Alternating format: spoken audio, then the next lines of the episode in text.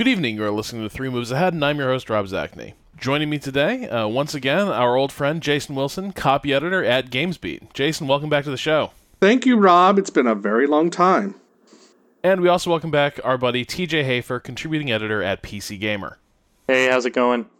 Not too badly. I've been having a, uh, a fairly nice vacation, and I've been spending a lot of time with a game that I think we're all very excited to talk about today uh, Europa Universalis 4 from Paradox Development Studio you know, I think this is a series that has evolved evolved considerably in its third iteration across a number of expansions.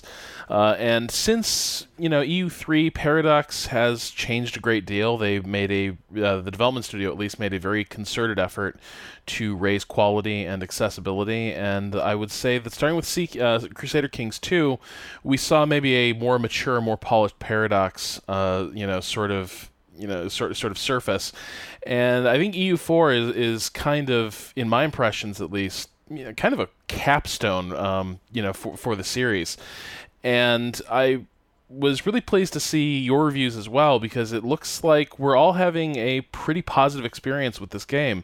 Uh, Jason, I want to talk to you uh, be, because you gave it you gave it a very high score, uh, and so did you, TJ. Uh, mm-hmm. but but Jason, I kind of want to start with you, and maybe you could just tell us a little bit about. Why, why, why does EU4 succeed so fantastically at being a grand strategy game? Well, I think it succeeds so fantastically at being a grand strategy game because uh, of two of two reasons, and one reason is one that is not very technical, and the the other is. Um, so let's go about the technical first. It, it gives you so many different options to do just about anything in its historical world that you want that you could pretty much use whatever strategy you want to try to get ahead. Um, especially with the way they have fixed trade and made trade more of a viable strategy. But the thing I think makes any grand strategy game, and some people may disagree with me, this is the emergent storytelling that comes out of your playthrough. And that's what I really loved about Europa Universalis 4 is is um, with my I had two big playthroughs I did for my review, but the one that really grabbed me was as um, the Doge of Venice and the, the the situations that occurred, the alliances that formed against me, the way I tried to raise Venice to become a leading empire was just fascinating. And it's a tale that you can tell, but you only tell once because then the next time you play, you get a whole new tale out of it. And I think a really good grand strategy game supports that kind of emergent storytelling to where you can make your own tale. And especially when it's one where you don't focus on game crashes or you don't have to worry about systems not working or being so hard that you can't even figure it out. I mean, yeah, let's face it, you know, it's it's deep game and it's very difficult sometimes for newbies to get into this series and sometimes it's difficult for veterans when they change things. But um the fact that you can tell these kind of stories despite any limitations of the technical aspects of the game is what really makes a grand strategy game for me. I guess we should talk a little bit about the accessibility issue right at the start because I think in strategy, well, I, no, I think in strategy there's there's this horrible habit a lot of us have actually at maybe overselling how difficult and inapproachable these games are. I think EU three even was a little more. Uh, relatable than maybe we gave it credit for. But I think with EU with EU4, there was definitely at least an emphasis from Paradox and conversations we had with them to sort of lower lower the barrier to entry. And uh, TJ, I wonder if you'd like to maybe talk a little bit about that. You know, how well do you think they succeeded at making at, at decoding Europa Universalis with this uh, latest game? I think they did an amazing job. I mean, I I discovered Paradox via Crusader Kings 2. So I, you know, really? first first became familiar with them, yeah, when they had started to kind of mature as a company. And then I went back, uh, played a fair bit of Victoria 2 and couldn't actually really get into Europa 3. They've made huge steps forward in accessibility, and that's a big part of the reason I gave the game the score that I did because I think the interface is just brilliant. I mean, it's it's probably one of the for for everything that it has to have a handle on, it's probably one of the the best game interfaces that I've ever seen. You know, it's interesting because they didn't actually change it all that much from U- Europa Universalis 3, but quietly it's like they, they, they addressed a lot of the things that were annoying about their previous their previous interfaces. Well, Uh, it's just a yeah, it's a matter of like to give an example, when you have rebels, there's a big button that says handle them. And it will tell you why you have rebels and all the things that you can do about these rebels. And it's super easy to find. Uh, You know, obviously when I have rebels, I want to handle them. The button is called handle them, and then it shows me my options. You, you know, one thing I really liked was the boosts. You know, the the way how easy it was just to boost your stability. Yeah, yeah, and and reduce uh, war exhaustion, and those were systems that were could be a little bit uh, hidden in in previous versions of their games. Right. And there are still, I did bring up in my review, there are still some hidden values that are not really apparent if you're just playing the game for the first time. Like, it doesn't do a an excellent job of, you know, explaining what, you know, things like leader shock and uh, maneuver and stuff like that do necessarily. But um, for the most part, it just even better than Crusader Kings does a really good job of making you aware of all of the values you need to be aware of and how to manipulate those values. What's What's really interesting for me is when I, when I talk to people about the game who've who've, who've been playing it or who checked it out in previews, is how everyone seems to be talking about the one point that Paradox has really changed from what it used to be in to say 2010 and 2011. Um, especially when you consider the low point of games like Sword of the Stars 2, which I realized Paradox didn't develop, but it was still publishing it. And th- while that game had so much promise, you know, it took more than a year for it to be patched into its final version after its release. And and and then you take a look at Gettysburg, which another game that Paradox published, and you're you're not seeing those problems with Paradox anymore. Especially you know Crusader Kings two last year and this game now. You know they run great, they they operate great. They're definitely not games that are beta or beta plus when they come out. Right, which a big, big part of that is they ended up having like an extra year almost to develop the game, which I think was a very smart idea. Well, right. I mean, when we played it back in, uh, I think it was February. We were all in uh, Iceland. hmm Yeah, I wasn't. that's, that's right. in, in February, the game looked uh, pretty damn good. Like it totally looked publishable back in back in February. Uh, and you know, I, I and they, I think they were upfront at the time. You know, in, in previous years, Paradox probably would have looked at the state of the game in, fe- in February and said, "Well, job done. Let's ship it." Uh, But but here they give it six more months uh, of attention. I think that was that was a really good thing. I, I do think um, you know, it, it's it's I- it's I think it's a little unfortunate. I think it's sometimes awkward uh, for the people over at Paradox. You know that Paradox Development Studio and, and Paradox Publishing share a name, but you know I, I think that you know the, these issues you you bring up, Jason, are are kind of something that I think Paradox struggle a little bit in that they've got this dual identity, right? One is one is as a developer that's been working in in the in this niche for years and really uh, really knows how to make good, uh, stable strategy games at this point, and really, really have that down. And the other is a publisher that's growing very quickly and still sort of figuring out how to, you know, balance balance its values. Uh, and I think, you know, Pa- Pa- Paradox, uh, Paradox Development Studio at least are, are, are lucky in that, uh, you know, the, the, while the publishing arm, you know, has its growing pains, uh, Paradox uh, development have really come into their own, and I think that I think that shows uh, with a game like this. But hmm you know, going back to the accessibility issue a little more, I really think like, you know, when it comes to you know Game of the Year awards, I think this has to be recognized for a special achievement in tooltips. Oh yeah, Uh, Really? tooltips and prompts. Uh, yeah, Yes. just because I, I think you know it can get a little. So if you look at the uh, Europe Universalis interface, uh, you know while while you're playing, a million and one things are happening. Uh, and- exactly one million and one at all times. yes, at all times. It's it's actually astonishing, really. Sometimes you know when you scroll the mouse wheel back and realize that other games are being played out alongside yours basically that you're Right. like looking at this little part of the world right and meanwhile you know you zoom out and you're like wait how did china just take over south asia what what the hell's happening over there Right. uh, and and you may not know and you may never know and it may never matter for you to know, but it well, is happening.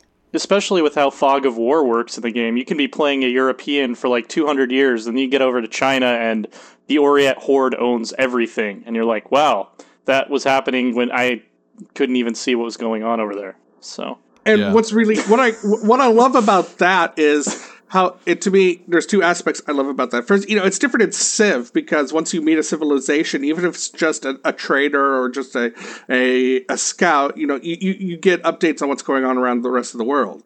Whereas here with with, with Europe uh, Universalis, you don't. And to me, that seems more his, more in line with the way history evolved. Mm-hmm. And I really enjoyed that aspect of it. Yeah, it can be. And now I don't know how much of that is due to the message settings. There's you can you can sort of futz with um, what you are notified about happening in the world uh, in the message settings, and I haven't totally gotten that to a place where I'm entirely happy with it. Paradox, I, I think maybe got a little too aggressive with killing off the uh, message spam in previous games uh, where you'd be running the game and then windows would pop up right constantly, being right. like, "Oh, so and so made peace. These guys are at war. Here's a royal marriage." Those windows still pop up a lot. oh, but man, uh, not not anywhere like it I know, not like not as much as they used to. Yeah, but sometimes I kind of wish it did, right? Because like sometimes I'll sort of lift my head uh, you know, out of out of my own problems and take a look around at the state of the world and discover that some sort of cataclysmic coalition war has been happening now for like 10 years or something. Mm-hmm. And actually, I probably should have cared about that because it tangentially affects relationships with powers in my neighborhood. And I just didn't see it because Paradox was, uh, not Paradox, the, in, the interface was maybe a little too shy about bringing that to my attention. And that's, that's, that's one issue.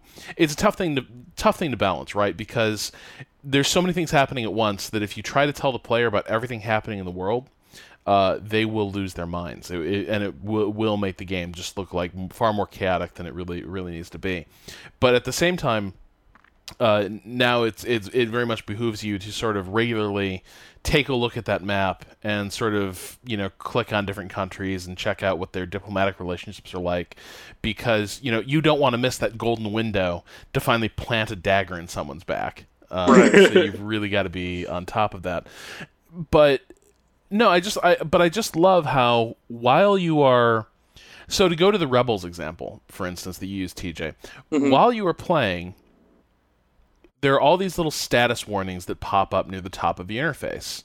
Uh, revolts are possible, and it tells right. you where the risk is highest and everything. That's that's an old thing, but what's new is now you can click on it, and it opens up a stability and overextension panel in the interface that now condenses all of those issues into one easily readable screen to figure out what the hell is going on. And it shows all the various different rebel groups that are simmering in your empire at a given time, what they want. And then, yes, there's that handle them button, uh, and you can click on them and consult your options about how you could make these little, you know, whiny bastards just go away. uh, and, I, and I think that was, I think that's something that I don't think any previous Paradox game really came close to doing as effectively as it's done here, in that uh, it took a long time in previous Paradox games to figure out how to get from what you wanted to do, from your intentions, right.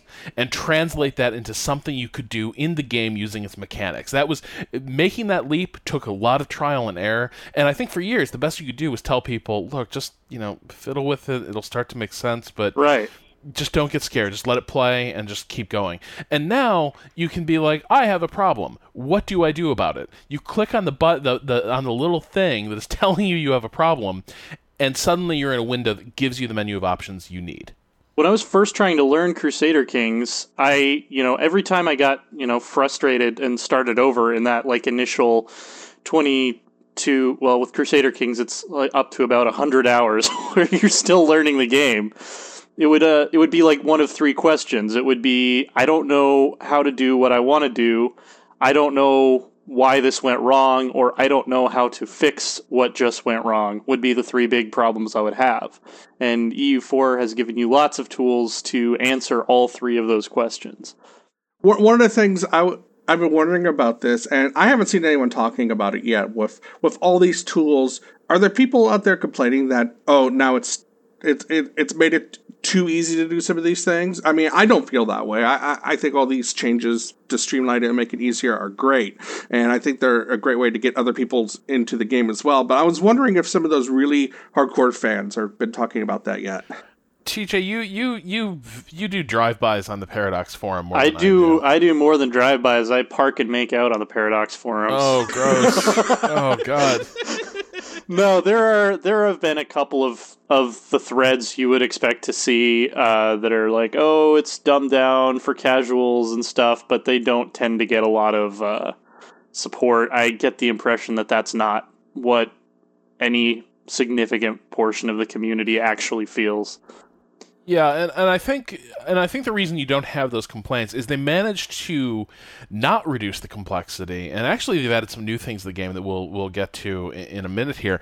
But not they they did not actually compromise it to make it more accessible. What they did was condense condense the actionable parts of the interface to so that it was very easy to do what I just described. You know, I want mm-hmm. to look at this problem, take a look at it, and then be given a menu of options to address it. And I think that where previously, I, I think the game really relied too much, uh, like in EU3, and uh, maybe even like if you look at uh, Viki or uh, or CK, but I think EU3 probably had this problem the worst, where you basically had to click around different provinces on your empire a lot of times. The province mm-hmm. menu was where you did a lot of your business.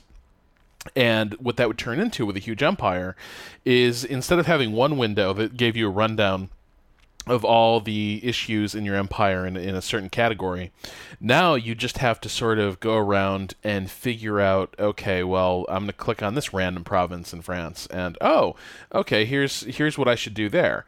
Um, like the building menu is a perfect example. This is another thing they did for this game. In the upper left, there's a little uh, there's a little like cross sword hammer, uh, and you can just open that up and click on a certain building type, and suddenly it shows all the provinces where that building is eligible to be built, which is a huge improvement from the way it was in previous games, where it was just like, all right, so Normandy, I'm going to build something here.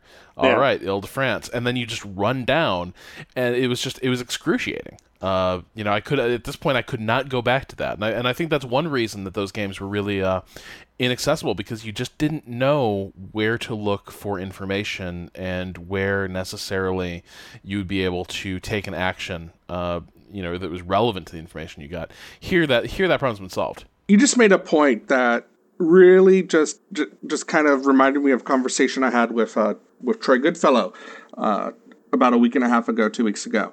And we were talking about civilization and how it would be very hard to go back to Civ 4 after playing with Civ 5. And I, I see the same thing here with um, EU4. I don't see how anyone who's been playing with it for any significant amount of time would want to go back. And no, EU3's dead. Like, yeah, bye.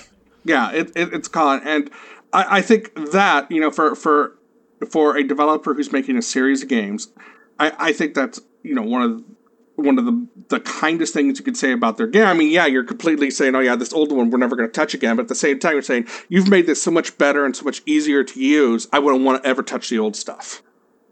Yeah, you know, I mean that that's that's the ideal situation for a sequel, right? It, is that it, it it basically renders its predecessor, uh, you know, you know, obsolete unless it's moving in a really different direction, right? Like unless the sequel is sort of a different take on the on the same on the same franchise. But but here, yeah, this is just a case where uh, it's it's just better in every way, uh, and in many cases, significantly better.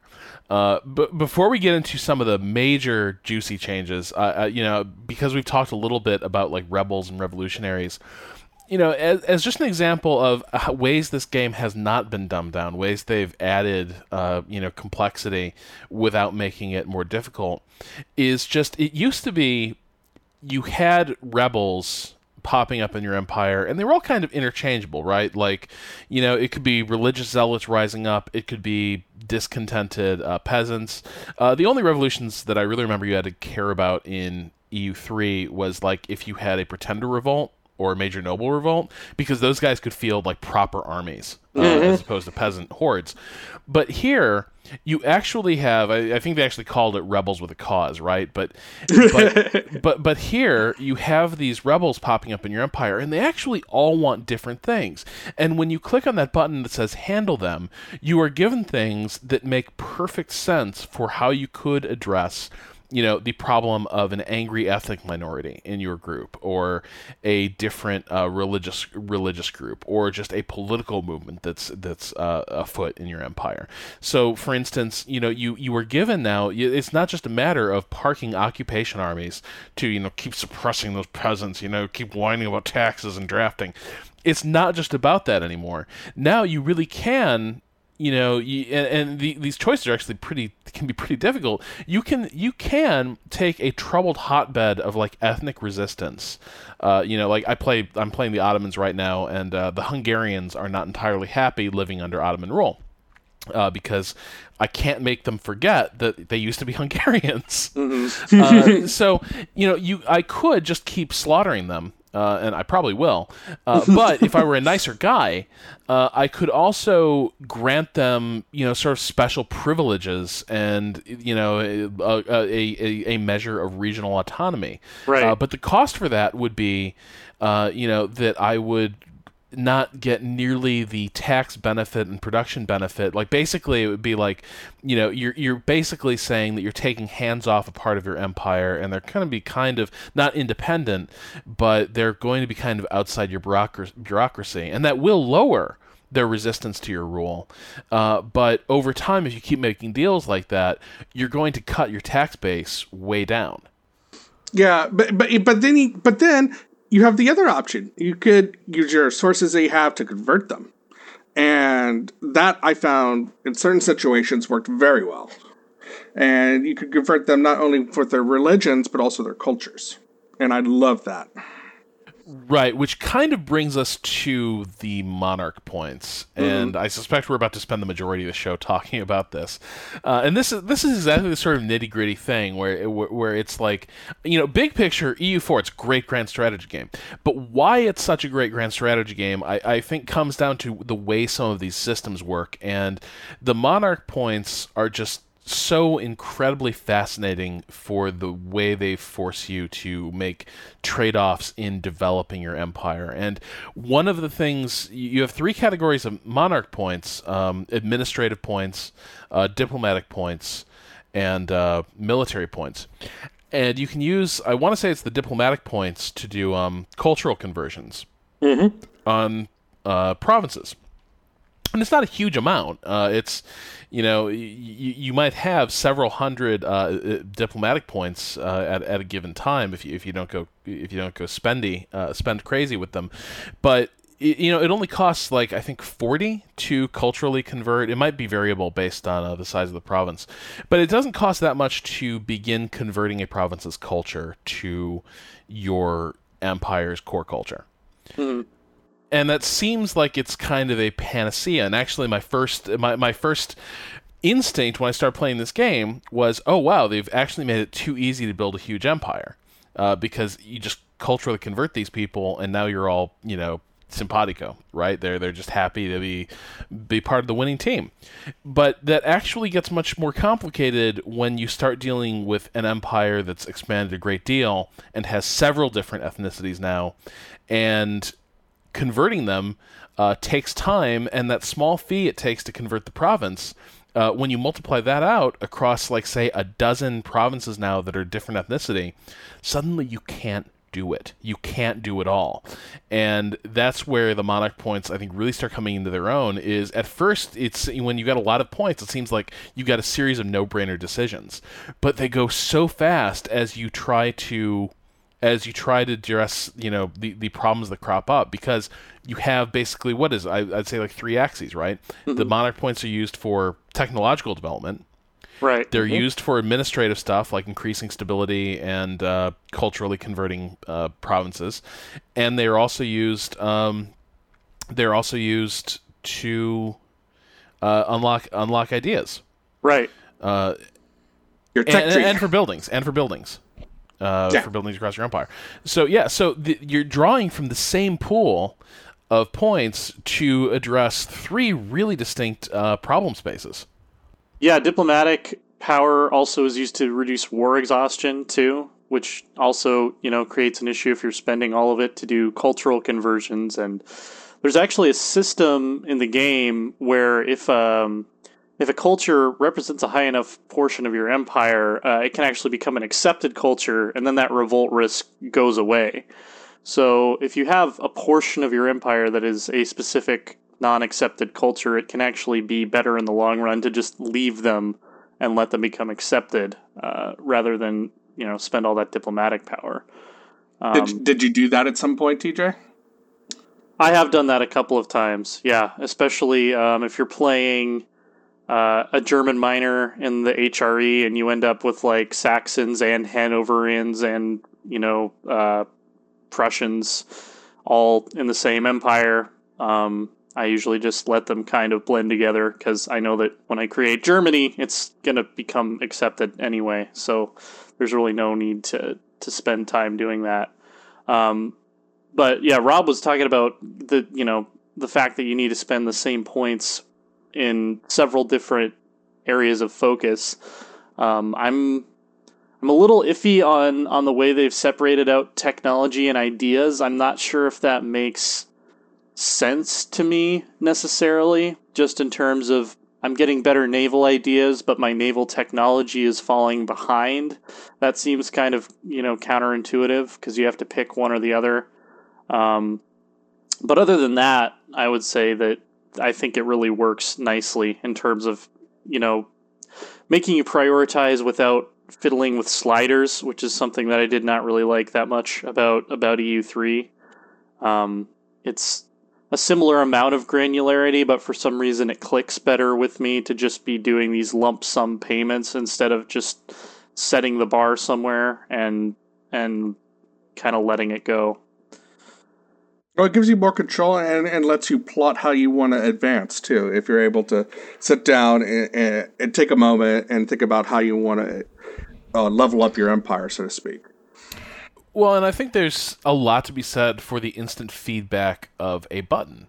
I, I sort of felt like previous uh, previous Paradox games, and I, I might even say uh, Crusader Kings 2 is a bit like this as well, but they were all sort of about um, they were all sort of about inertia. Like it felt like you were sort of steering a ship, and mm-hmm. the sliders were sort of minor rudder adjustments you could make and you couldn't just you know slam the entire thing over and make the thing turn on a dime. But the problem is the, the, the, the changes you were making on the sliders were so small that you couldn't feel the effect right away. And it actually would take a lot of like game time. The game would have to run before you started to realize that that slider you nudged, like, and, and, and you know, literally you would nudge that slider like, you know, 20 pixels or something. Uh, you know, just these small little teeny adjustments to, to, a slider. And then, you know, like five years of game time would pass. And you start to realize, oh, so that's you know now I see what what effect that was having, and that's assuming nothing else was going in that that also could have confused the issue. Whereas if you've got this button, you can only press that button so often, um, and so it really like still has that sort of lag time in your ability to affect what's happening in the country. But the feedback is instant you know you can't just like spam the spam a button and suddenly all your problems go away because it takes a long time to build up those points. But when you do hit that button immediately you're like ah now i totally know what i just did and the effect it has. So what it allows you to do that you couldn't really do uh, in the past is it you know in in Europa three like you knew you were going to do something that was going to you know affect the stability of your nation, and you would just kind of have to jam a slider as far as you could to kind of deal with that. Whereas in Europa four, you can bank those administrative points and be like, all right, I'm going to go to war without a CB. Um, I know my people are not necessarily going to like that so much, but I will just have all of this admin power waiting around to dump in and get my stability back up before I do that, which I think is um, a a more strategic way to handle those kind of decisions because it allows for more planning ahead and um, yeah. Well and, and they don't let you bank too many of those points either. Right. You can't Uh, just save up 10,000 of them or anything like that but yeah you're capped at like 1250 or something like that. I never hit the cap. I always had something I wanted to use it for. but it's you know the the cap is is well within what it would take to you know unless you have huge stability cost modifiers well within what it would take to get from minus three to plus three if you save up long enough Right, but uh, but that also means that you weren't using those points to unlock techs, to unlock relevant ideas, right uh, which which is all part of the trade-off I love, and I also really enjoy how these these administrative points are tied to two things. Um, primarily, they are tied to the ability of your ruler. Uh, I mean, a reason they're called, you know, monarch points. Uh, so if you have a rule like you you slowly collect these points regardless. But if you have a ruler uh who, who's good they will they will add their their abilities in the three categories uh, administration uh, diplomacy and military. They will add their their abilities uh, to the rate at which you collect points. So if you have a you know really gifted ruler uh, in one of these areas you will increase that pool of points uh, very quickly you can also increase those points uh, by hiring advisors. The thing is, well, it's pretty affordable to hire an advisor who's just going to add, uh, you know, a plus one uh, to to the rate at which you collect points, uh, which is which is a you know very modest bonus. You can also hire guys who are going to give you a plus three. Uh, which is going to really uh, speed up the rate at which you can do things like get new techs, new ideas, uh, you know, improve your stability the problem is those guys are incredibly expensive. oh yeah i think So- it's not like just not just in acqui- acquisition, but in upkeep as well. yeah there's it costs more per month to hire one level three advisor than it does to have all three of your slots filled with level one and two advisors Right, and I was I was a little worried that it was just going to be, okay, so my ruler's you know a, a total pots. Okay, I can deal with that. I'll just hire. I'll just go shopping and, and get the best advisors, and it will be like we have a well governed uh, country. And the trouble, the, the, the trouble is, uh, you know, unless you are just flush with not, yeah, not only have a huge amount of cash on hand to pay the initial outlay, but then hiring, yeah, three good advisors can basically, it is the equivalent of fielding like a hundred thousand man army. Uh, It's it's just that expensive uh, to to keep you know guys like a Cardinal Richelieu figure. It's that expensive to keep a guy like that um, keep a guy like that around. So you know I, I just I, I really enjoy how it totally changes the the pace of the game and, and really affects the decision making because when you have a ruler with a strength in a given area, uh, you you really have to think about how important is it to mitigate those weaknesses versus just playing to those strengths because doing anything also requires money, uh, and, so you really have to think about should I just be spending the money on like infrastructure upgrades and accept that I'm going to fall behind in certain areas, uh, or should I spend the money on getting those points in you know an area where my ruler's weak? Uh, it's it's a really it's it's it's a really thorny trade off, and it really forces you to think about what do you want to do you know for the next like twenty or thirty years of game time. And what's and then you could what really makes it even more fascinating is if you play under a Republican system such as the Doge of Venice, who comes up to be elected regularly. oh yeah Because you could really then change your direction. You say, "Oh, okay, well, I want somebody who's better bureaucratically than they are diplomatically, or somebody who has more military knowledge than they do bureaucratic knowledge, or something like that." And you could really affect how you amass your points in that way in a much different manner than you could with just a regular monarch. Yeah, the other interesting thing about republics is that if you keep the same guy uh, in power for an additional turn term, for every additional term he serves, uh, he gains one point in all three skills. So the, Oh, the problem is it reduces your republican tradition, and if your republican tradition gets too low, you have a Roman Republic situation where it's like, you know what, I've just I've amassed so much power that I'm just I'm emperor now. You guys can deal with it, and then you won't be a republic anymore. And then you get more potential for all kinds of fun things to happen. Um, you know, even what I thought was really fun with my playthrough of the Doge was even as I uh, lost republicanism, the nobles kept rattling their tongues about wanting to revolt.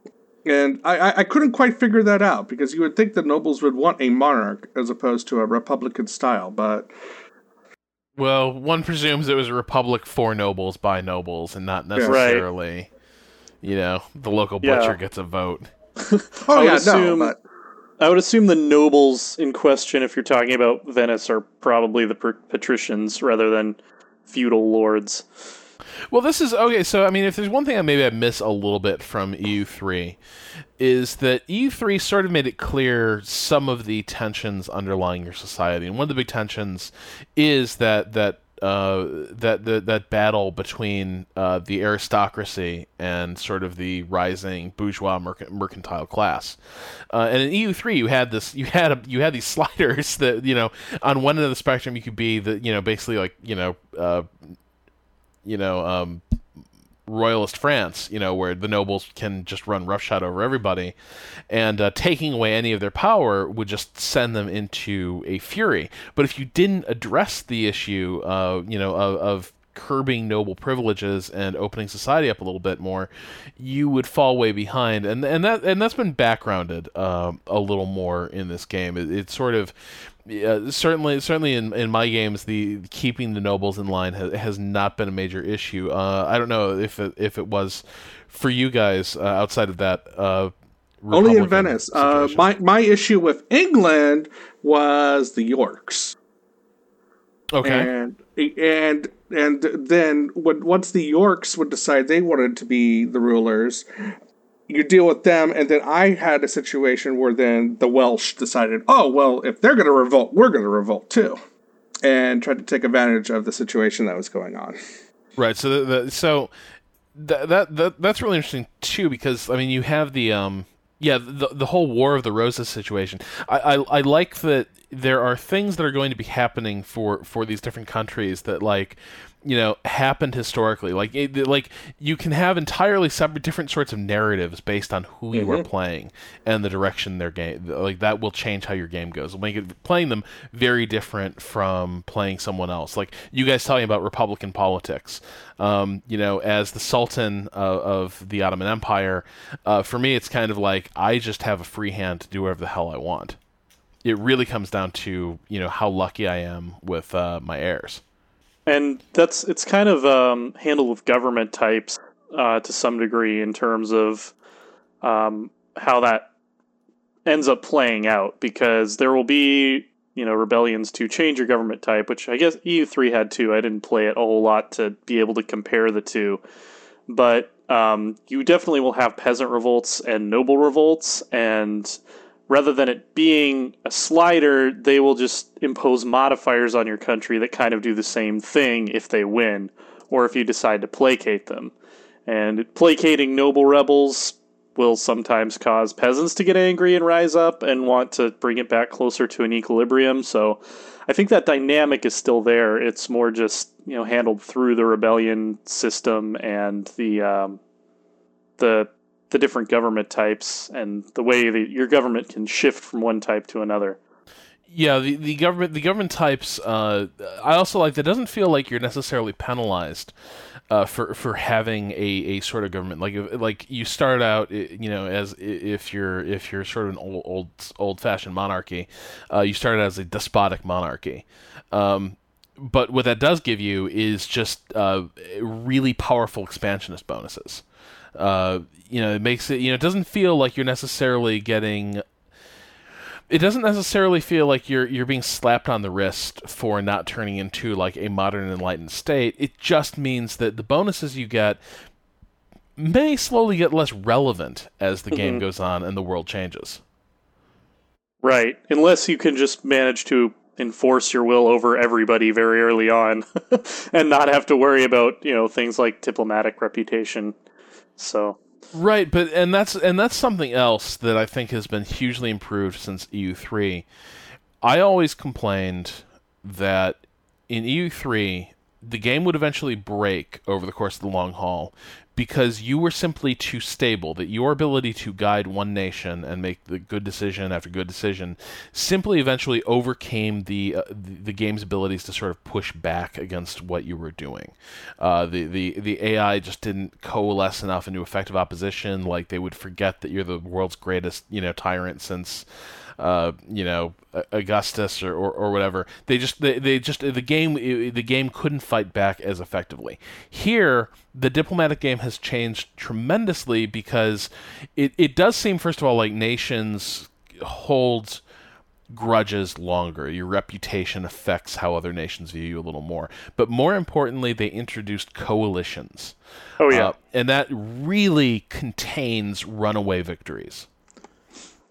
It's yeah, and it's it's one of several mechanics that does that. You know, the coalitions where you know obviously if you're expanding too much, more and more people will join the coalition against you until you know. In one game where I was Austria and I was really over expanding, I had basically all of Europe in a coalition against me.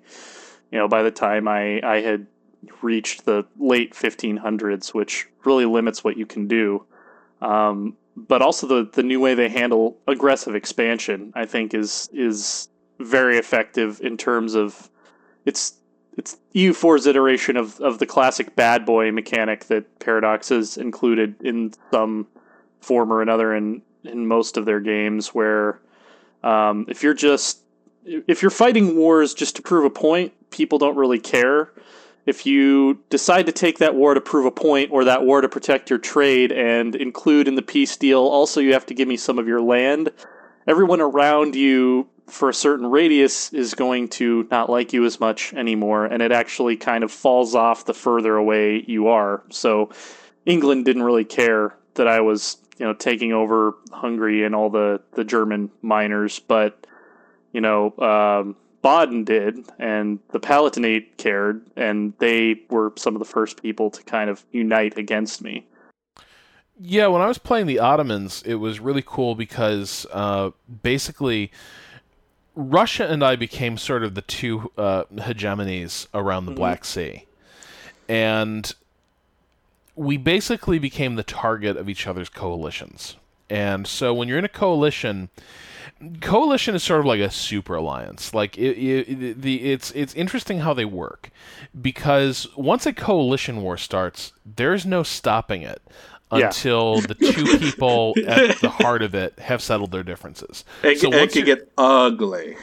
Yes, and let me let me tell you how ugly. Uh, let me tell you about the Ottoman Russian War of 1698 to 1720. Uh, basically, I was in this position. I had a long-standing alliance with Denmark. Um, yeah, God, this is going to illustrate so many cool things about uh, about the way this the way this game works. Okay, so basically, um, you really you really have to step up there for your ally. Uh, because the thing that will trash your rep- trash your relationship with a country more than any other really is if you hang them out to dry on an alliance.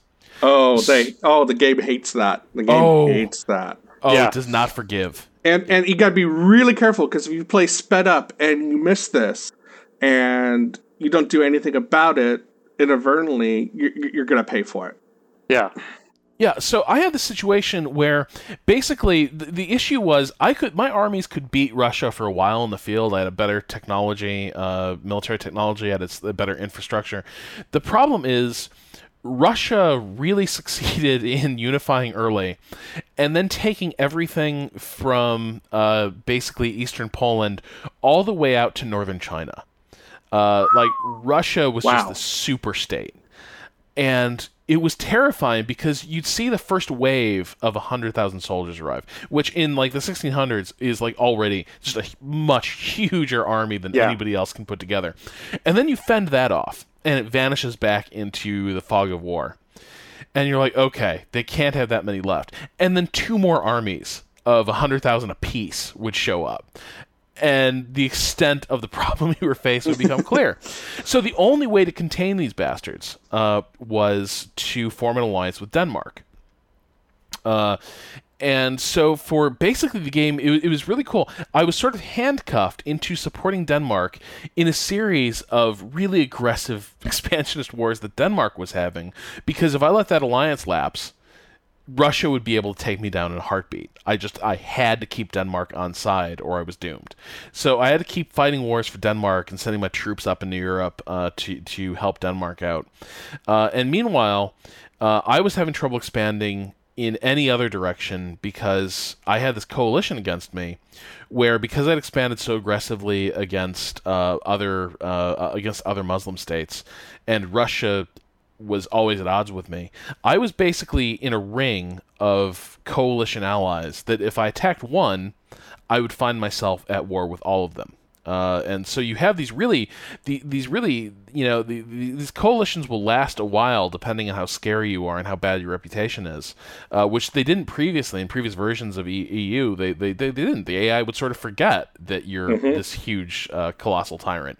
But here, nations really are much better about figuring out who they sort of need to band together against and contain, and so you can't just pick them apart one by one. It becomes much harder to do that. So anyway, uh, because I was in this coalition uh, and Denmark Denmark joined it as well, uh, I ended up fighting this war on behalf of Denmark with Russia, and I didn't realize this is how it worked. I didn't realize you can't make a separate peace in a coalition war. Nope. Those things are to the death. And apparently, Denmark's requests to Russia were so insanely high that when the war score stood at 99, we had ta- we had broken the Russian army, uh, we'd taken Moscow, everything. Um, they wouldn't settle. They would not settle, and so wow. we had to keep marching east across Asia and taking every single province and taking down every single army they managed to su- summon from like you know Ka- you know Kazakhstan and uh, Siberia you know just just pulling these armies out of nowhere and we had to keep grinding them down meanwhile meanwhile russian peasants keep rising up because they don't like being occupied by foreign powers yeah. so we had to send we we had i swear to god it must have been over a quarter million men uh, slowly like crawling across Russia trying to put down these revolts. And only when the war score, like only when the basically every last province was uh, taken, did Russia finally settle with Denmark. And we returned to basically the same borders. um, oh. what, well, what Denmark did was actually fairly clever. It took a couple provinces that it wanted on the border, and then it forced the release of several different nations that Russia had absorbed uh, at the start, basically hamstringing Russia's attempts to get back in the game. But while that was happening, I had my entire army in Russia, and I couldn't escape it and I was just hemorrhaging money on fielding this huge army. Uh, so basically, it was like this lost 20 years to this coalition war that I could not escape. Um, there was simply no way out of it. Uh, I maybe I, I didn't try this. I should have. Maybe if I'd broken my alliance with Denmark, uh, I, I could have found a way out. But I don't think I could have. Uh, but so then, this... but then you, you would have had a, a, a, serious sacrifice there as well. Well, I would have lost Denmark. Plus, if you break an alliance in the middle of a war, your stability just plummets. Mm-hmm. Uh, so it would have gone straight from like positive two to like negative two or something. And I was yeah, and your prestige would have been, taken a pretty good hit too. yeah, and, and so the way these things are sort of interwoven, you get a much more ex- expansionist conquest is just so much harder because of all of this, and war exhaustion has become much more vicious. Uh, it seems too. Uh, if you have high war exhaustion, uh, that plus stability uh, can mean your armies are sort of sullenly marching into battle, uh, and you simply can't keep your own empire together. Uh, so it gets it gets really hairy there uh, in a way that in a way that it didn't before. It used to be once you hit a certain critical mass, you could sort of steamroll over anyone, and it didn't matter what the rest of the world thought of you. Here, it really does because the rest of the world will unite to take you down, and even if it even if that doesn't happen, there's still a lot of mechanics. Like your people now are much less cool with perpetual war than they ever were before. Yeah, mm-hmm. And you can spend diplomatic power to talk them down and be like, "No, this is for the good of the empire," you you know, and lower your war exhaustion. But then you don't have diplomatic power to spend on other things. So, Well, and it's a losing game because the war exhaustion will keep the rate at which it's increasing will continue to increase as, as this thing drags on and the factors behind war exhaustion worsen. So yeah, you can you can push that war exhaustion down fairly easily at the start, but after like 15 years of war taxes and casualties and you know suddenly you know you, you you're spending those points and you're basically buying another six months of operations. that's the, the other thing that um, casualties have such a huge effect on war exhaustion that a lot of times, you know, it's it's better to wait for a decisive victory than to have a pyrrhic one now because if if you keep your army alive for the most part, your war exhaustion really doesn't raise that quickly. So, you know, you're fighting someone with Good with luck you're fighting Russia, TJ. Right. Well, if you're fighting someone with far inferior troops and a far inferior, you know, generalship and army tradition, um, you can come out of some pretty big engagements with minimal war exhaustion. You can, but I mean, it, yeah, it's it, it just becomes the the problem is um, when those battles start to draw a little more even. Uh, and it's actually much less common, I think, in this game, and it's been in previous games to have those lopsided wars where someone's completely backwards. You know, you like th- there's a few there's a few places where you might have a really significant uh, disparity in military power. Uh, you know, if you are basically a generation of weapons ahead of them, uh, you might rack up a few of those just mind-boggling victories where you lose like you lose like four thousand guys and they lose like seventy thousand. Uh, Yeah. You might have that happen, uh, but in most cases that's not going to happen. And replacing those losses is just brutal. Plus, re- replacing troops deployed in the field is hugely expensive. Oh, and yeah. it becomes an even bigger drag on your economy. So all the way all these things are sort of woven together is just I think does such a fantastic job of keeping EU4 difficult even if you're having an epic game. Well, the other thing that I really love that they've changed with war that's been a problem in every Paradox game I've ever played is they've they've completely eliminated the ping pong effect where you beat an army, they flee to the east, you chase them, beat them again, they flee to the west, you beat them, they flee to the east again because basically if it's a very close battle, your army will be so disorganized that they can't chase them right away. And if it's a completely crushing victory, they'll be broken and they will not stop until they get somewhere safe. So you never really have these, you know, ping pong engagements anymore. Does the magnitude of the defeat ju- affect how far they go? It's basically they're you they're either you know defeated or broken, and if they're completely broken, they'll go back to oh, I'd have to look in the files to see what it what it actually is, but I think it's the nearest highly fortified location. Yeah, because I had some I had some defeats where like an entire campaign, like I, I had like an army of like sixty thousand guys, just narrowly lose a battle against the Russians, Mm-hmm. and they marched all the way out of like um they marched all the way out of Finland basically, Yeah. and didn't stop until they hit Syria. Wow.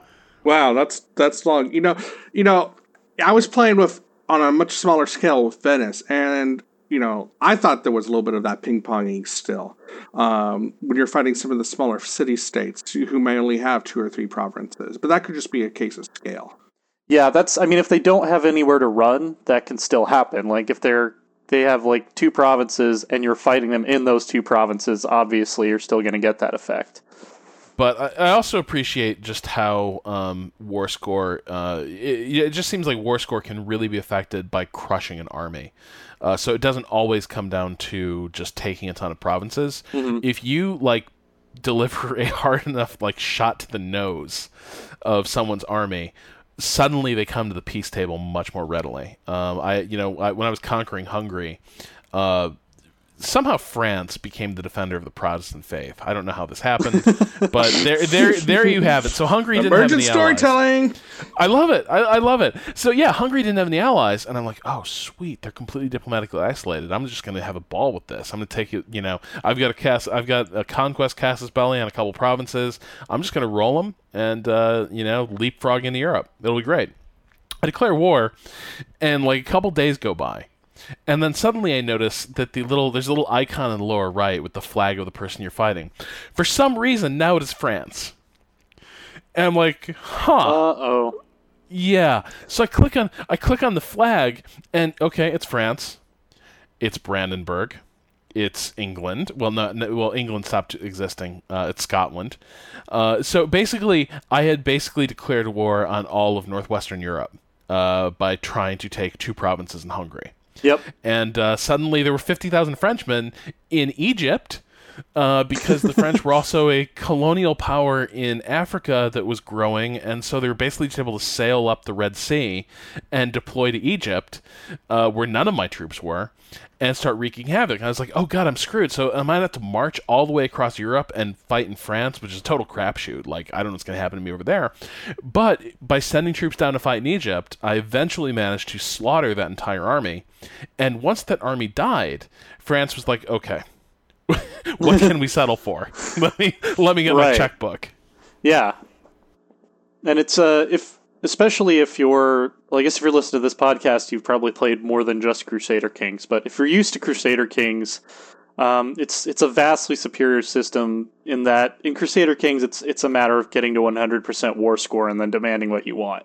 I mean, 95% of wars are decided that way, whereas this has a much more dynamic system of you know being able to request and demand and offer things um, to end a war as a far as opposed to being an all or nothing who gets to 100% first. Yeah. So, Jason, since you're playing Venice, I imagine you did a little more with trade. I tried. okay. you know, trade, you know, the, the the whole way, you know, with trade is a little different than it had been in the past. Um, I love Very the trade node. Yeah. I love the trade nodes. Me too. Um, I love it the, the trade nodes the trade nodes are great on two on two different ways. The, the way you can try, you know, the way you can dispatch forces your merchants to go and dominate trade. But damn, I just love watching those arrows as the trade flows from one node to your country. It's actually kind of pretty. It's it's a pretty overlay. you know, especially since they're you know they're a little on the gold side. You know, kind of hits yeah, with the ducats, like rivers of wealth. Yeah, yeah. But um, so I try I tried to dominate trade in the um, Eastern Europe in the Eastern Mediterranean, and there there were pluses and minuses to it. Um, in order to so you send your merchants out to a trade node, and then you have them try to you know do their thing there, and then try to control and dominate trade, send it back to your way. But when you're doing it on the sea, you need to protect those those routes. Uh, when you collect the trade with um, ships, and it can only be light ships. I'm not sure why it couldn't be heavy ships. Well, okay. I mean, I think that makes perfect sense. Like, so light ships are frigates, right? Right. Which were well, the no. ship used to protect trade lines. When you, when you first start, they're they're barques. Well, yeah, right. but that's the class of ship yeah. they are. Well, and the the yeah. thing is, it's you can you can ward off pirates with any type of ship, but light ships will actually increase your trade power in the node just for being there. Mm-hmm. So, yeah, that's kind of how that works. Yeah, but you know, if you're having a massive fleet, or say with, with these great big ships of the line, say you're England or something, that should work as well for that. And um, I, you know, I had an I had an issue with that, but um, otherwise, the, the way trade works is so much different, so much better. And I thought it was just a little, you know, it was definitely easier than it had been in the past. Um, and then what really helps is you use those monarch points and you start putting them into your trade technologies. And, and, then that really goes. Um, you know, you two seem to be more focused militarily, militarily um, than I was when I was playing Venice. How did trade work for you? I'm really, really interested in how a military power does it. I did I did play one completely trade focused game basically as the Hansa who at least in the um, in the 1444 start I think the Hansa are actually my favorite nation to play now. Um, if you you know you can grab up you know Hamburg and some of those other cities around there and then just kind of focus entirely on trade because you can go ahead and let everyone else make the discoveries for you. Like let the other powers discover India let the other powers discover North America, and then you send your merchants and your fleets out and completely control those lines of trade, bring them all back to Lubeck, and all of a sudden you have more money than you know what to do with, you know, and I'm like, I could hire enough mercenaries right now to probably conquer and form Germany. Um, I really love how the trade system works. Well, yeah, and they really um, made it so that now it's much more viable if you've got the cash to run a mercenary uh, Yeah. you know trade empire. Uh, there's entire like trees of ideas that are based around the idea that you aren't going to keep a standing Yep. army of your own citizens. You're just going to you know do these short focused wars by you know you just spend the money and uh, you know spend the lives. The, Yeah, or you know, you try to avoid war completely if you can. Well, the folks back home on the farm don't care if, you know, some Brandenburgian mercenaries die for your country, you know, over a trade dispute. You know, you're not sending your own people. You're you're just sending mercenaries. And if you take all the administrative ideas, the upkeep for those mercenaries is not that much higher than it would be to field your own people. So, I didn't use mercs too extensively. Do, they have less of a drag on war score? I mean, uh, war exhaustion. I believe so. I mean, I couldn't confirm that, but it seems like when I use mostly mercenaries, since it's not coming out of my manpower pool, they don't care as much. I, Cool. you know, when I played with Venice, you know, I, again, you know, smaller scale here. Uh, when I used mercs, it really didn't look like it was affecting my war exhaustion the same as when I Right. decided to raise my own levies. Huh. That's interesting.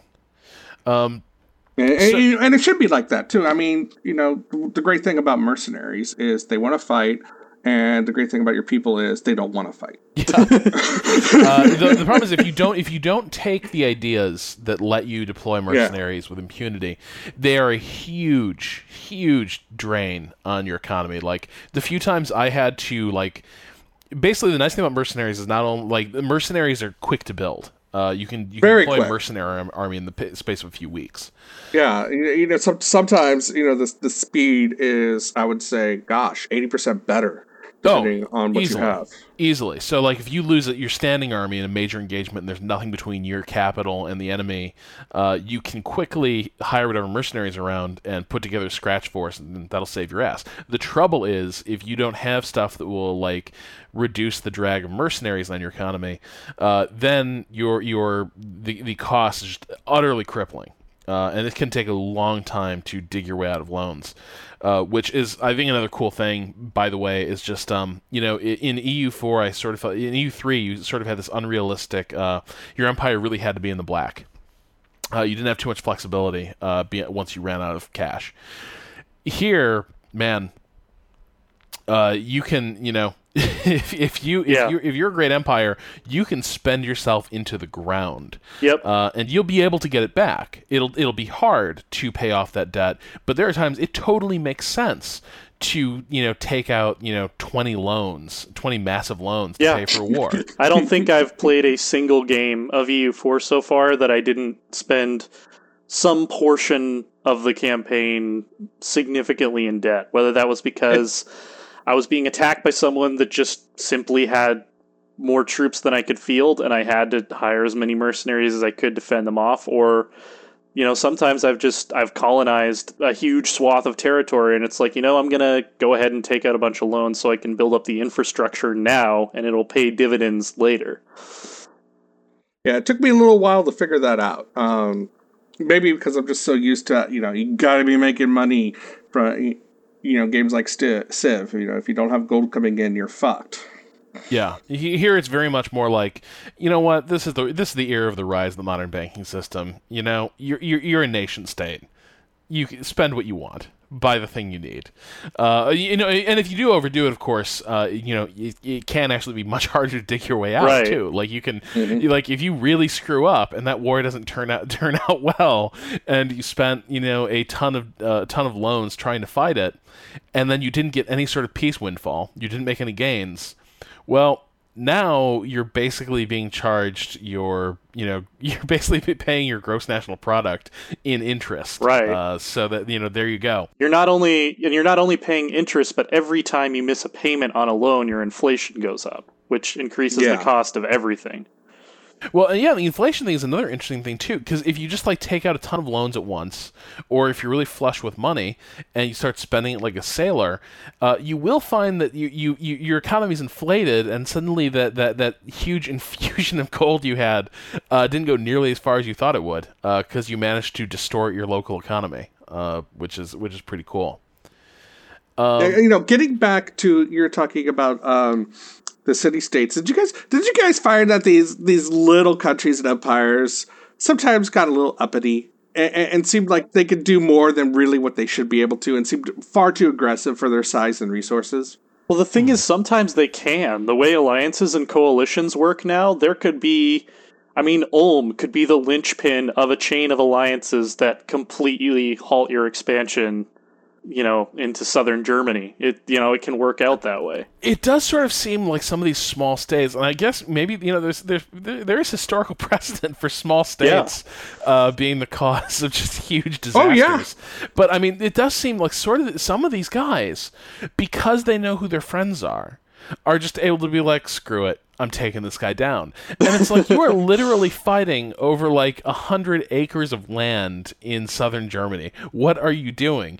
But yeah, they'll just what the hell? I'll try it. I, I had this thing where I, I, I, was allied with Ukraine at one point because I just needed one more body basically to throw throw against Russia. I just needed Ukraine, even though it had this narrow belt of land and wasn't that huge a power. It would be some help if I was in war with Russia. And okay, that's cool, whatever. And then Ukraine's like, you know what? I'm doing it. I'm taking down Lithuania. and Lithuania was huge. I was like, "What yeah. are you doing?" And it's sort of, you know, it's sort of like I guess like when your dog knows it's being bad, but it doesn't really care. it sort of looks at you like, "No, I'm just gonna leave the yard." What are you going to do about it? You're going to come get me. And so you do. You bring your army and you go up and you're fighting Lithuania because hey, you, you had you had to step up. So it does seem like they can be a little aggressive. I did find them actually more to be opportunistic. Uh, they, they seem to be very good at knowing when the moments arrive that the great powers are distracted or someone's diplomatically isolated, and okay, this is our chance to maybe pick up a quick province here. Well, they also are very, very aggressive trying to make alliances with you if you are bordering one of your rivals and have the power to deal with that rival. Like I think in my Hansa game, um, Mecklenburg just kept asking me for alliances over and over and over again because they really, really, really badly wanted to take down Brandenburg, uh, and they knew that I could help them with that, and they were just hell bent on getting an alliance with me. But the more you reject them, the more they hate you. Right. Yeah. Yeah, eh, but but then you get into this war that you don't need to get into, and you, you find yourself mired in a conflict that just drains your resources with no real benefit to you. Yeah, you know, and and the one thing that maybe I'm I, I wish there was a mechanic that allowed you to do this is with the coalition war with Russia, for instance, um, or really a lot of alliance wars. It's way too easy to find that you didn't get anything out of it and yet you don't necessarily want to sign a separate peace because that dings your reputation uh, mm-hmm. and hurt like it, it hurts your relationship with the with the ally you're fighting alongside. So with the war with Russia, though, I couldn't even make a separate peace. Um, and so when we finally made peace, even though I contributed probably half the half the troops to the victory and probably more than half of the uh, actual campaigning, uh, Denmark walked away with 5,000 uh, 5,000 florins and I got nothing for the entire for 20 years of war. You got I nothing got for 20 years of war. Right. And that just seems like okay, so there should be something where like as a coalition member something, I should be able to say, "No, no, no, by the way, here's my war goal." And we're in it, you know, we're in mm-hmm. it till the end. I kind of felt like there were too many times where I was given this choice between like, look, I can screw this guy over and sign a separate peace. But then that my ally will go on to lose the war, and I don't want that to happen. But if I wait for them to win it, I will get nothing. Uh, and, and sometimes that was a little frustrating. I think it's part of it is the immediate nature of of war goals and peace treaties, where like the the terms are decided on as you make peace. That's when all of that stuff fires, and there's not really a system in place for like I'm going to add this as a pending war goal that you have to accept if we make peace later down the line. But it would definitely be nice to have something like that. I agree. Yeah, I mean, I think Victoria 2 actually does have some stuff like that where you yeah, can sort does. of yeah, you can you can say, okay, so here we're all fighting this war together, but here's what I want out of it, uh, and you have to sort of pay uh, to make that happen. You have to have the clout to do it, but it, it does it does work, and I kind of wish that happened. But um, and, and, and you know that's a shame because if you're the bigger alliance member, you should have the clout. Yeah, you know there should be a mechanic there that says, you know what I'm not going to get dragged into this war without getting something I want out of this. Otherwise, I'm not going to support you in your war. There, right. there is sort of a mechanic for that, but I don't think it works for coalition wars because if it's just a regular alliance war, and you're way, way more powerful than the person that started the war, you will just automatically become the war leader when you join. Yes. But I think with coalition wars, whoever leads the coalition is locked in as the leader of the coalition. Right, and I don't know how Denmark became the leader of that coalition. It might, actually just be whoever started the fight, whoever's Yeah, the that- object of the war. Yeah, whoever whoever actually made the decision Yeah. form coalition against X is the But- coalition leader, yeah. You you asked a little bit about like how how trade was working as a military guy. Yeah. You know, I found that uh, you know nothing helps trade like occupying several of the trade nodes. Yes. Uh, that I mean, now admittedly, a really strong merchant power with really good merchants and a lot of bonuses to trade uh, can still get into trade nodes you own uh, and actually walk out with you know a, a huge portion of the cash. So I mean, it's not like you're locked out if you don't control it. But if you physically occupy the trade node, uh, occupying one doesn't make that huge a difference.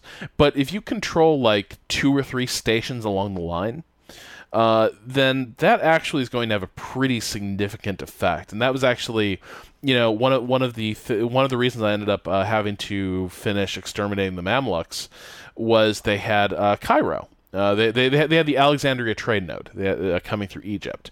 And I had Constantinople, and naturally, I really wanted uh, the Constantinople trade route to to flourish, but as long as the Mamluks held Egypt, they were actually taking most of the money passing through Egypt, and it wasn't coming upstream uh, to Constantinople. It was hitting Egypt. They took a huge cut, and they sent it directly on to the Italians. Uh, so I went down there and occupied the damn thing, and uh, basically managed to redirect all that wealth now up into Constantinople, where my merchants were, you know, sort of scooping it uh, into our coffers.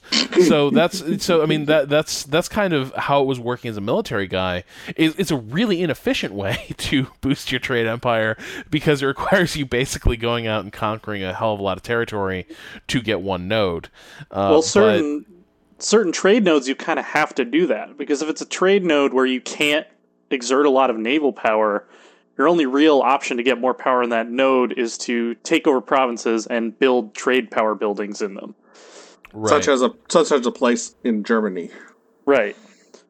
Yeah, I, I, I will say I, I did like the fact that uh, you know I, I disagree, Jason. I think I don't think ships of the line, uh, big warships, should really be beneficial to trade. They they really only exist so that your lighter ships don't get completely blown off the ocean in a real shooting war.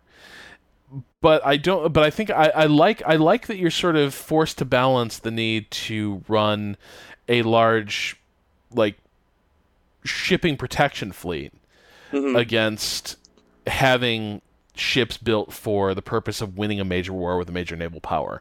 I, I like that. I like that disparity. Uh, you know, as the Ottomans was kind of cool because there was a point where I was like, oh man, I'm just going to dominate Mediterranean trade and send guys around to the Red Sea if I can, and it'll it'll be great. We'll we'll we'll really have a huge trade empire. But then when I found myself at war with uh, some Western European powers with huge trade fleets and huge navies. Um, my little light fleet, my, my light ships were completely annihilated, and there went all my trade influence. Uh, Well- so I had to spend two years building a war fleet.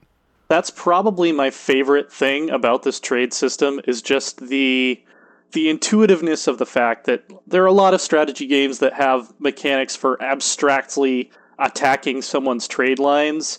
In EU4 it really does feel like you are you are directly attacking the ships that are bringing trade, you know, back and forth Mhm. to your Yes. enemy's nation. It's it's a very uh, it's it's a very low abstraction depiction of that, which I like a lot. And the one thing I did did like though is you know when you're in inland seas and stuff is is how it actually does rate the effectiveness of a galley class ship Right. and, and take that into account. Oh, so good. Yeah. In the, the beginning of the game, galleys dominate like the Baltic and the Mediterranean. Eventually, heavy ship tech gets to the point where one heavy ship to one galley is not really efficient to build galleys anymore if you have the money for heavy ships. But I, I don't know. I, I I've found at least in in my game, I think we're pretty far along now in the 1700s, and yeah, I mean you still need the big ships to be the backbone of the fleet, but in those shallow water engagements, man, like galleys seem to really clean house still. Uh, at the, at the point where I'm at, um, I think I'm uh, either on the Galleass or or whatever the uh, next ship up is. But I, I, find it's useful to keep those around. Uh, but yeah, they're no substitute for the uh, for the big ships of the line. Well, and unlike armies, you have to rebuild fleets and decommission old ships, so it it can take some time to rotate out. Yeah, I'm wondering, did you guys do much with uh, colonialism? Yes, I did not. Other than trade, that's my well. Colonialism is probably my favorite way to play the game, followed by trade.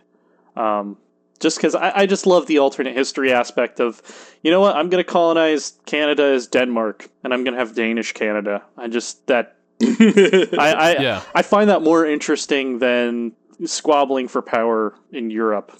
So what what do you find interesting about it? Because I actually love so I actually love the whole like um you know Machiavelli the prince thing you know balance of power relationships among nations uh, that stuff fascinates me. What are you getting out of the colonial game? I think that's. I mean, it's exactly what I just said. It's it's the idea that I'm taking a nation that did not own this part of the world in real life, and and I'm going to take it over, and I'm going to have my own separate, you know, commonwealth sort of yeah. that stretches to all these places around the globe. And but in game terms, what are some of the interesting stuff? What are some of the interesting challenges you're facing with running a colonial empire that like I'm not getting, say, by just like you know repeatedly pummeling the crap out of Russia? Yeah, well, a lot of it has to do with knowing when to set, found colonies, when to turn those colonies into cores, um, because you're competing with other colonial powers pretty much all the time. Even if you get an early lead, they're eventually going to catch up to you. So it's like, all right, I have, I think the maximum I've ever had at one time is three colonists. I can have all three of those guys running at once. So I'm grabbing up more land, I'm denying land that my opponents could colonize. But then I know I'm going to have to core all three of those provinces when they come up. And am I going to have the admin power to do that? Am I going to need that admin power for something else? Um, so it's it's a it's an interesting way of making you choose between all right, do I want to colonize the entire eastern seaboard at once to make it really hard for Spain to follow me or, you know, do it little by little and use some of those points to increase my admin tech, which will let me get other things that will make it easier to hold on to the colonies I have.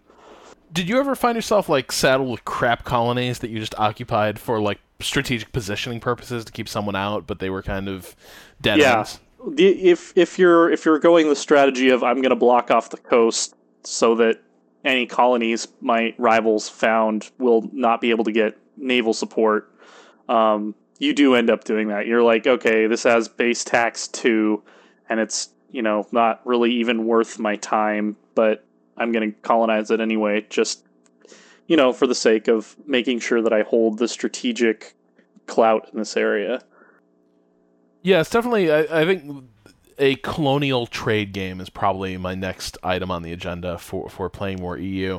I'm also really curious to see how uh, like you know East Asian nations uh, perform. That's different because mm-hmm. I you know I, have spent you know in most of these games I, I tend to stick in Europe uh, just because again I, I love the power politics uh, of that area.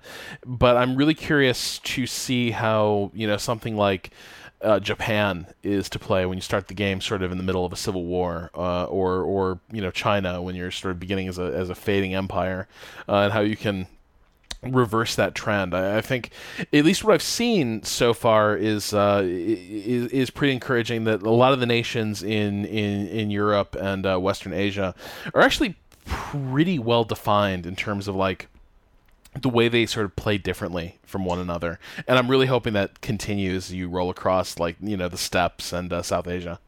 China uh, um, specifically has, or Ming China specifically has really interesting, unique mechanics that like no other country has, uh, where they have basically three factions that you can support at any given time. And oh, right. So this is so this is straight out of the Divine Wind expansion right. for it's, EU3. It's almost identical to that, where like whichever one is in power, um, but they're tied to the three types of power points: the military, administrative, and diplomatic.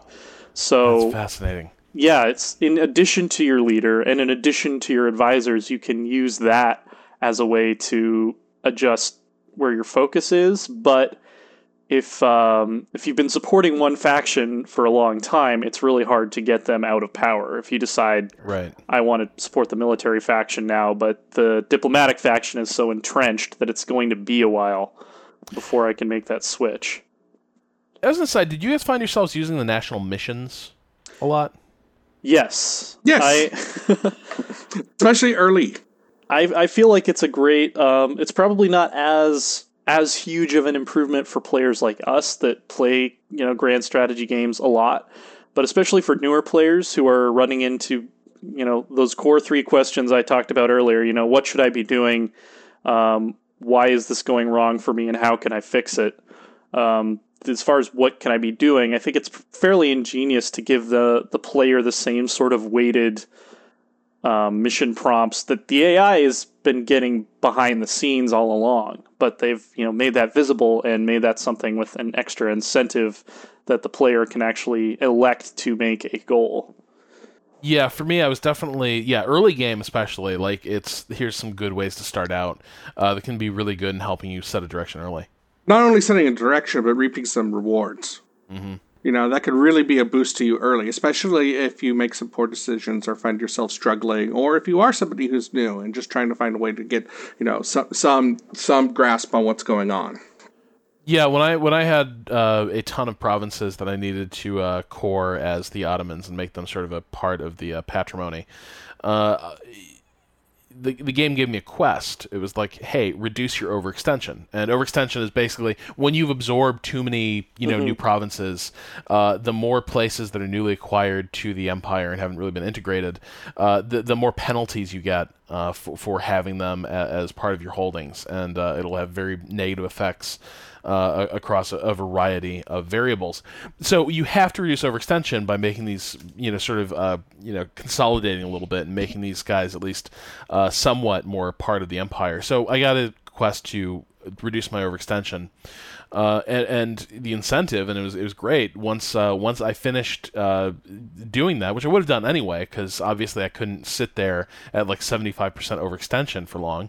Um, although I couldn't continue core construction while I was fighting with Russia, so that actually that, that ended up being a really epic quest. but once I finally uh, consolidated, uh, it gave me a plus three uh, admi- uh, a plus three diplomat or administrator uh, in my capital. And so I was able to hire him because I had the money because uh, it was at peace. And so yeah, it was a really nice bonus. It was like, well, you know, these guys are rare, but here's one we're going to give you if you just do this, you know, do the smart thing here uh, which was which was really cool. I, I enjoyed having that. Um, basically, uh, I, am just I, I, am so thrilled at uh, at just how much is going on in this game, and it, it's telling to me that I, I have played. Uh, you know, I'm curious to hear how much you guys have played. Uh, I think here between um, you know b- between the beta and the review, I, I think I have to. Uh, yeah, I think I'm at like 45, 50 hours now uh, of EU4 time, and I just don't want to stop playing. Well, I, I've got about 40, but I have to stop so I can move on to another review game. If uh, if you count Paradox on tour last year, if you count Iceland and Stockholm, and the preview and the review and the live build, I have uh, coming up on 90 ish hours. Woo! I'm still loving it. I, I really want to get back to it, but I, I got to do some other things first. And but but what, what what I just want to I just want to play with it. You know, I, I don't it's I don't even need to set like any I'm going to dominate this or I'm going to grow a great empire. I just want to explore what more of what's new, what's changed, and just see different ways to play with it and see different ways to break it. I just want to experiment the game I'm about to start actually uh, there's there's that there's a save converter that will actually turn your Crusader Kings 2 game uh, into a mod for Europa 4 that will keep the same political setup and everything. So I took Crusader Kings. I started at the very earliest 867 start date. I turned on the cheat to become an observer and I just let it run up until 1444 and um, I imported. I just imported that into Europa Four, and it's like there's Ooh.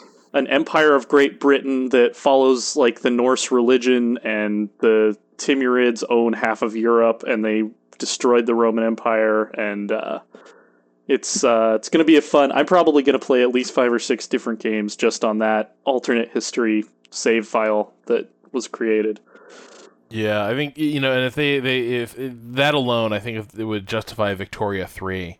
Oh yeah, uh, if you could chain those together uh, as, as, well, and just basically uh, never stop playing. Just you know, finish one, finish one, uh, you know, nine hundred year chunk of history, go back to the start and do it all over again. oh yeah, uh, but yeah, so uh, you you both gave this game uh, extraordinarily high scores, and I'll be reviewing it for PC Power Play, and uh, my review isn't out yet, but I think it's safe to safe to say I will be giving it yeah. a very positive uh, review as well.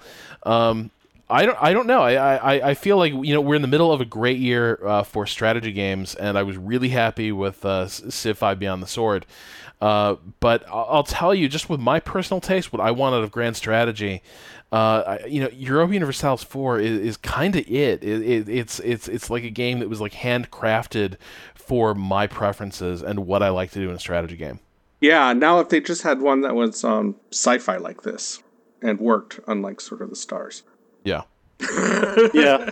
I I was well someone asked me an interesting question on Twitter yesterday. They asked me, you know, if you could only play Crusader Kings 2 or Europa 4 for the rest of your life, which would you pick?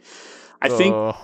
I think I would I, I still have to stick with Crusader Kings 2, although I wish it had a lot of the improvements and innovations from Europa 4 ported to CK2. That would be like the perfect game. Um, Europa, it's I mean it's lacking kind of the RPG elements and the the focus on individual characters that Crusader Kings has. Um, and I also I just like the Middle and Dark Ages. I think they're you know more interesting than the Renaissance on you know from a totally subjective standpoint. Um, Side note: You were in a metal band, were you not? Kind of, sorta. We never actually really recorded anything, like right. uh, demo wise. But yes, um, yeah. I was at one point part of a a uh, nominal metal band. Yeah, so then you need to take that. A titu- it was a titular here. title. Yeah, I'm thinking. Yeah, I think. Uh, yeah, your your preferences there might might inform which which era you prefer. Yeah, uh, I mean the Viking Age. That's that's my my stuff right there. Yeah. So. Yeah, and see, for me, I think it's more, um, you know, Crusader Kings Two is is really cool. There's a lot of things I love about it. Uh, it is great storytelling machine, but I think what I love in EU Four is it puts me in a position I'm happier being, which is just the strategic mastermind, you know, sitting in sitting in the palace, you know, steepled fingers, yeah, uh, plotting my next move, and uh, so this is this is really kind of it for me. Uh, but either way, uh, it is an extraordinary strategy game, and uh, it seems to be coming with all of our uh, highest recommendations. Oh, yeah. so if you're listening to this podcast and you haven't picked it up yet, um, it seems like a very safe bet that you do so. Do so, because it is it is truly something special. a great yeah. game has gotten even better. It's the highest highest review score I've ever given. Actually, it may end up being that for me. Yeah, me too. Me too. Well, there you go. Uh, there you have it. Uh, and we will leave off uh, there for now, uh, though I'm sure EU4 will come up again uh, in the coming months. And I'm very curious to see how they expand it because, boy, does this seem like a complete game. Uh, I don't know what I'd want to see added beyond the few little, you know, the few little tweaks we, we talked about earlier. Um, but that'll do it for this week. Jason, TJ, thank you so much for spending your Saturday afternoon talking about EU4. Glad to glad to be on. Thank you. All right. Until next week, this has been Three Moves Ahead. Good night.